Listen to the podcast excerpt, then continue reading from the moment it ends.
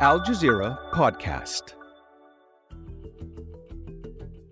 Israel declares war on Hamas and orders a total siege of Gaza with no food or electricity after an unprecedented attack by the Palestinian armed group.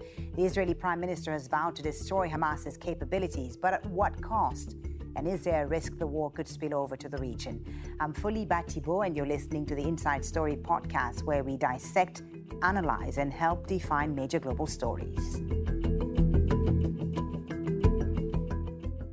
Well, let's bring in our guests now for today's Inside Story. In Ramallah, in the occupied West Bank, is Mustafa Barghouti, Secretary General of the Palestinian National Initiative. In Boston is Rami Khouri, author and distinguished public policy fellow at the American University of Beirut. And in London, Daniel Levy, president of the U S Middle East Project. He's also former Israeli negotiator and advisor to the office of former Israeli Prime Minister Ehud Barak. Thank you all for being on Inside Story. Mister Mustafa Barghouti in Ramallah, if I can start with you. There's a lot of concern right now about what might come next after this surprise attack by Hamas. Uh, Israel has said there'll be no food, no water, no electricity to Gaza because of this attack. How worried are you about what might come next? We are absolutely worried. And uh, uh, what you've just described, no water, no electricity, no supplies, means that Netanyahu is conducting an act of total collective punishment against the Palestinian population of Gaza, against two point two million people, but more than that. This fascist government in Israel, and I insist on using the word fascist, is threatening ethnic cleansing of two point two million people. How could Netanyahu tell two point two million people living in Gaza, a very small area of no more than one hundred forty square miles, that they should leave their homes? Where should they go to? He wants to throw them in the sea. Where should these people go? There is no safe place at this very moment in Gaza. Massacres are taking place. No less than five hundred seventy Palestinians have been killed so far, mostly and probably one hundred percent civilians, including more than one hundred children. And this will continue. Netanyahu promises that he will bombard every house in Gaza. How could the world accept this?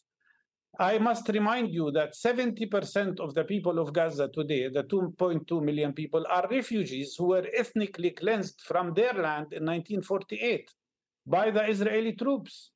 And now they want to ethnically cleanse them one more time.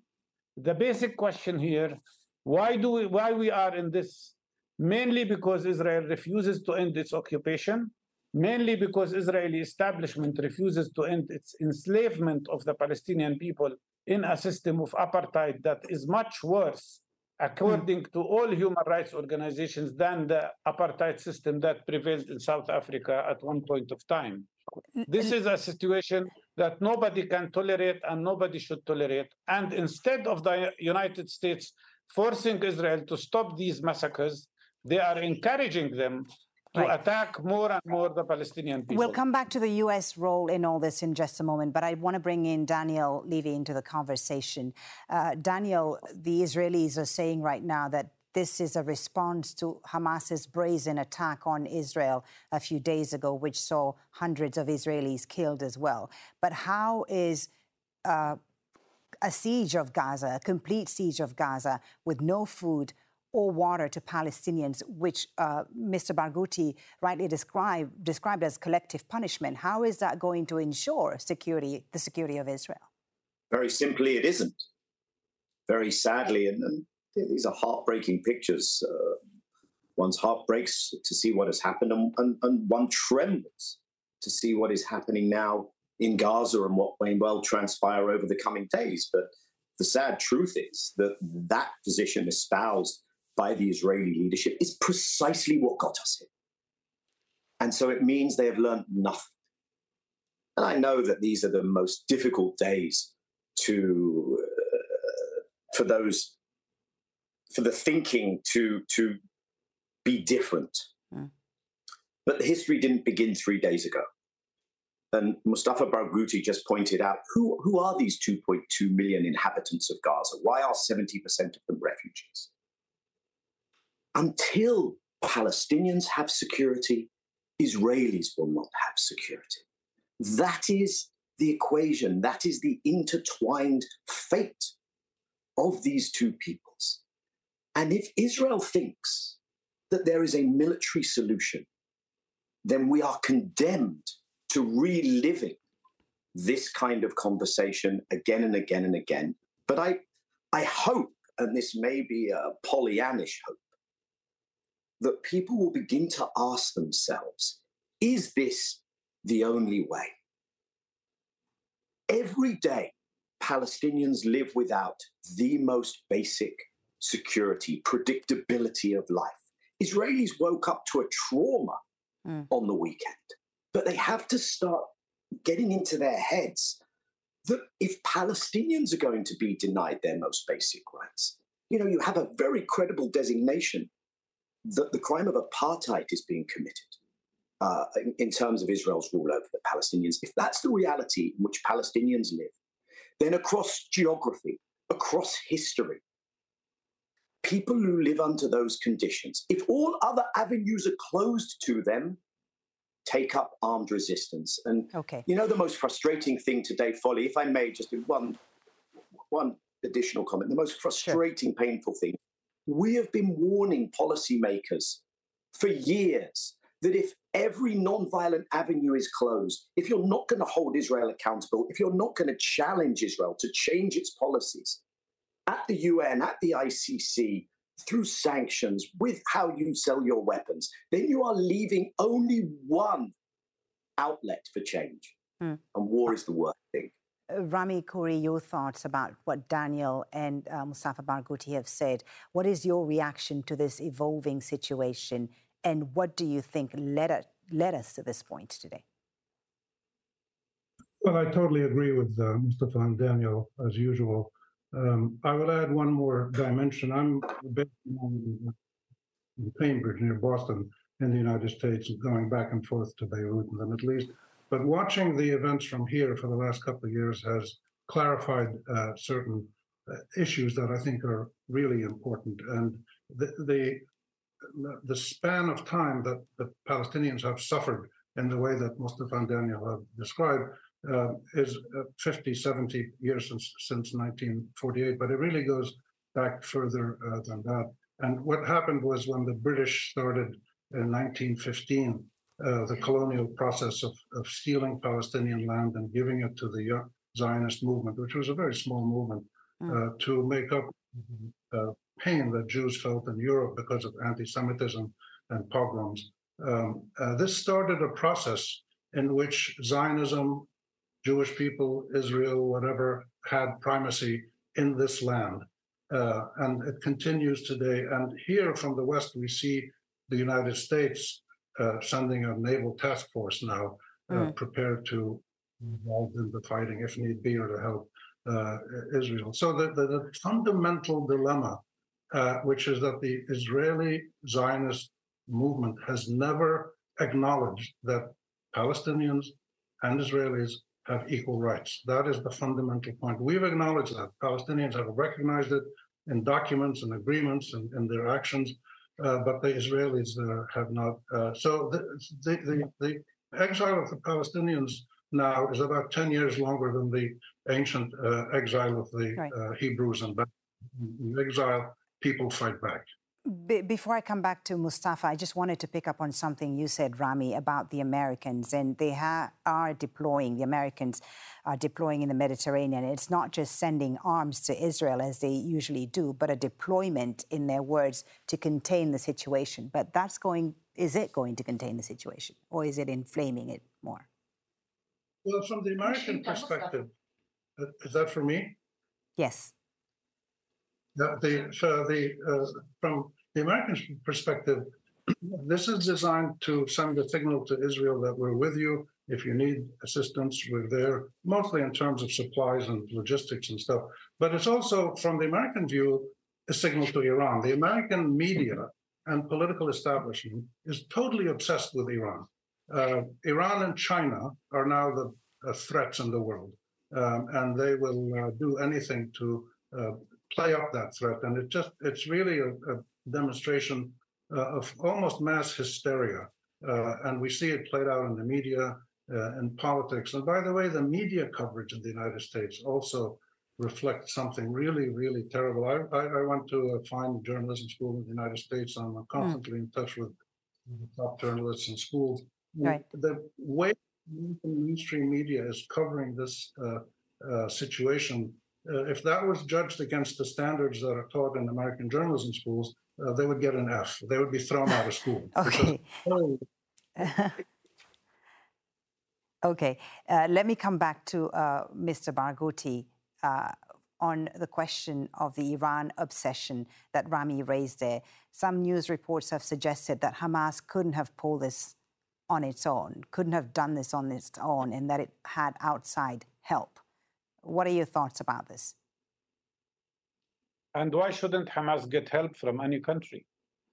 Israel is getting the utmost help from the United States, which is providing Israel with the most sophisticated military equipment and is covering up for Israel for having two hundred nuclear heads. Uh, European countries are supporting Israel. United States is supporting Israel. Israel has a, an amazing network of support all over the world. So why shouldn't Hamas get, try to get support from somebody else? I think it's a, it's a very unreasonable question. Mm. Do, uh, do, you expect this, do you expect this support from, from outside countries to Hamas to continue and to become more visible? No, let me explain here. There are two issues. First of all, Palestinians are not relying on anybody. The big, question, the big lesson they've learned, we learned, especially after the normalization of Arab countries with Israel, is that we should only depend on ourselves. Mm. We should be self-reliant. We should resist with our own abilities. And that's exactly what's happening today. But on the other hand, the issue of Iran is uh, usually is, is, is, is reminds us with the, the Israeli behavior always. They always try to find a country to blame and claim that Palestinians are followers of that country. First, it was the Soviet Union, then it was Egypt, then it was Syria, then it was Iraq, now it's Iran, maybe tomorrow it will be Azerbaijan, I don't know. But the reality is that, and, and the other aspect of this is that they say that they will make peace with Saudi Arabia, mm. and with Bahrain, and with the Emirates, to liquidate and ignore the Palestinians. This, this event and this new war might put that on hold, don't you think? The normalization with the Saudis. Absolutely. Yes. Absolutely, of course. Now, actually, one of the reasons of what's happening today is that Palestinians felt that their cause is being marginalized. And Netanyahu went as far as going to the United Nations and carrying the map of Israel, including annexed West Bank, annexed Gaza, and annexed mm-hmm. the Golan Heights, as well as East Jerusalem. So the message was clear. And Netanyahu and Smotrich said it. No place for Palestinian state. So what do we live in? A state, a, a situation of enslavement? Let me ask you, why, by which law in the world, a country like Israel, which is occupying us, is declaring war on unoccupied territory? It's amazing that this is allowed to happen. Netanyahu, in my opinion, is a criminal. He is ready to do anything to save himself. He is ready to kill Palestinians and Israelis. I know that he's taking now the risk of killing Israeli prisoners who are in Gaza. Right. Why is he doing that? He doesn't care about people. He cares about himself, about saving himself. This is the most opportunistic criminal leader ever in the Middle East. Daniel, Daniel Levy, let me get your thoughts on that, on the end game here for Netanyahu and this Israeli government. I know you were on the inside, but with the previous government, but you might help us understand what the thinking is right now in Israel. What is the end game, you know, with this new conflict in Gaza? Is it to reoccupy Gaza, or is it more than that? With your permission, Folly, if I may just comment on um, a couple of points raised, because I think the other thing that these events remind us is that the Abraham Accords and the normalization and the talks Mustafa just referenced, this is not making peace in the Middle East, because this is not between warring parties. This is a lie that the Americans have told themselves and told the world. And it's a problem when you get caught up in your own lies, because you lose eye contact, you lose touch with reality. The normalization accords don't address what the problem is. They address something else altogether. Now, I think Netanyahu is probably saying to himself, I do something spectacular. I get through this militarily. But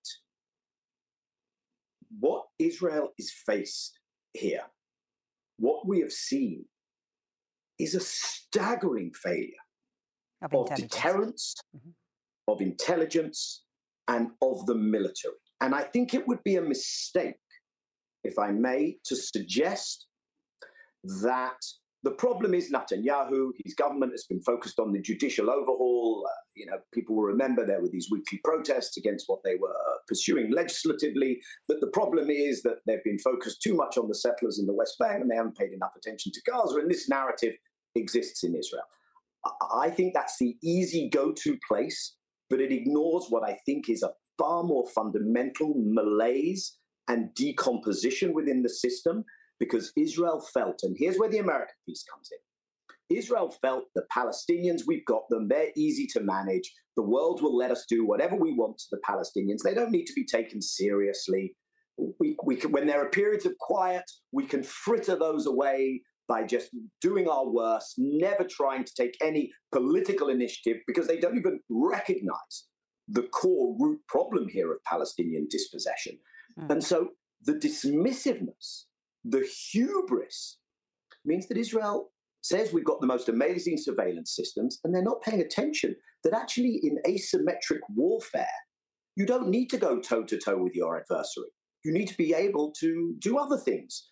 And America here is the greatest empowerer, enabler of that hubris, because America tells Israel, we have your back.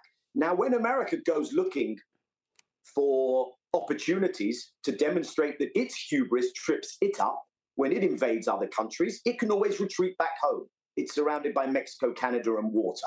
Mm. When Israel indulges in this kind of hubris, it has a, an existential problem. And I tend to think that the days of occupation deluxe may be over. Okay, let's bring uh, Rami in on that. Rami, do you agree? Do you agree with what Daniel just uh, described there? He thinks the days of occupation may be coming to an end as a result of this attack and the ensuing war in Gaza.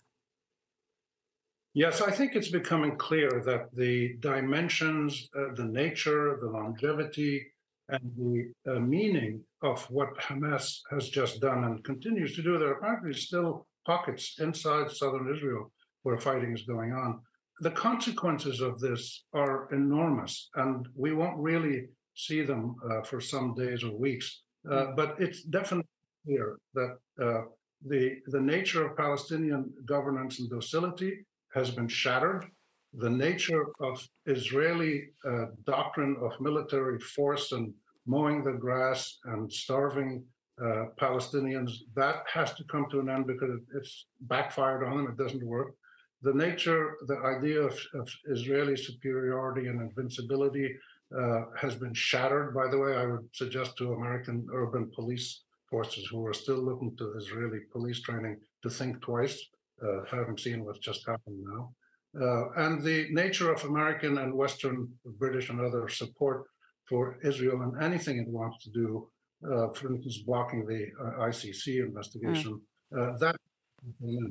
the change that has to happen is that the invisibility and powerlessness and vulnerability and docility and suffering of the Palestinian people since nineteen fifteen at the hands of British-supported and then later American-supported Zionist colonialism, that has to change into a situation of a negotiated peace where the people of Israel and the state of Israel and the Palestinians and their people and all the surrounding states all live with equal rights. We've made this offer. The Arabs have repeatedly made this offer. The Palestinians have signed on to it. Hamas right. even agreed to go with Arafat when he entered into negotiations. Uh, that's the answer, is to, to end the invisibility of the Palestinians. But, and, Rami, uh, let me ask you this, because you talked about this a, a little while ago, the, the question of normalization. How is this going to play out regionally in the next few weeks, of course, because we've had some Arab countries that have established relations with Israel,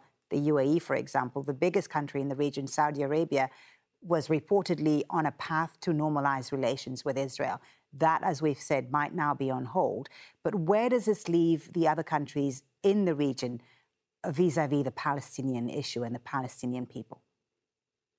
When you look at Arab countries, you have to look at leaders and you have to look at people. Mm-hmm. The leaders do what they need to do to stay in power, to make money, to have uh, an in with Jared Kushner, uh, and this is what they continue to do. Uh, the people of the region, not just the Arab people, but Iran, Turkey, other people of the world, if you look all over the world, public opinion, support equal rights for Palestinians and Israelis.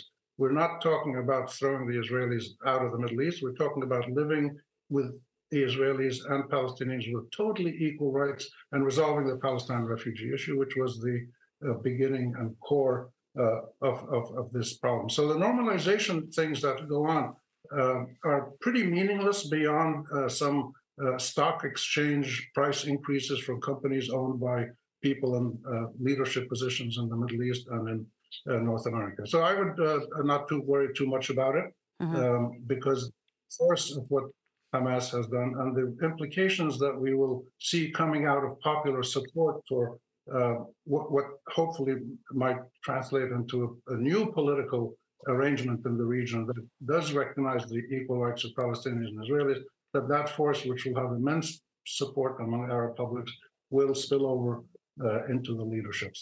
Okay. Mister Mustafa Barghouti, let me come to you now and ask you about a point Rami raised. He said that this, e these events of the past few days will no doubt change the nature of Palestinian governance.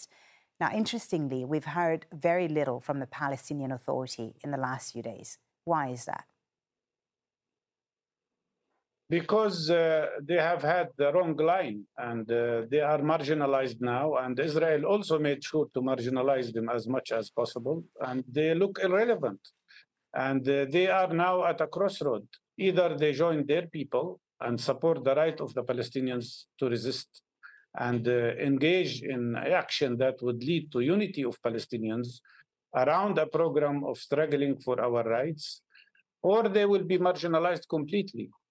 And uh, I think what we need now is, Israel now is forming a unity government. What we need now is a unified leadership with all Palestinians together. The Palestinian Authority should put aside not only security coordination with these occupiers, but also they should put aside uh, the internal division with Hamas and accept that we are all in one unified leadership, and prepare the ground for democratic free elections and let the people choose the leadership that they want. I was going to make one more comment. You Go ahead, Daniel. I think it's important to point out, Folly, that as we're talking, we're seeing the uh, Europeans and others threatening to cancel their aid to the Palestinians. And, and I think it's important in that context for people to realize that the West, on this question, is doing itself such a disservice if it wants to be taken seriously as a normative actor that in other spaces talks about international law, talks about the rule of law. And on this question, it's not that the rest of the world supports the specific action this weekend. I think when you see the images, you recoil from that, just as you shudder at what is happening to the civilians in Gaza. But if you're going to uphold international law, if you're going to claim that mantle, you do it consistently. And that means you cannot indulge Israel's violations every day of international law. You cannot indulge the war crime that Netanyahu has just promised to commit in Gaza. You can't have it both ways. And you cannot pretend that you are indifferent or be indifferent to what has happened to the Palestinians for day after day, year after year, decade after decade. Thank you so much. Thank you all, to all three of you, for a great conversation. Mustafa Barghouti, uh, Daniel Levy, Rami Khouri, thank you all very much once again for joining us for this discussion on Inside Story today. This episode was produced by Mohamed El Aishi, Sarah Gill, and Fumi Nguyen. Studio sound was by Yara Atala. The program was edited by Romel Asuncion, Zainab Badar, and Joe DeFries. Be sure to subscribe to the Inside Story podcast to catch every episode. Thank you for listening. Tune in on Tuesday for our next episode.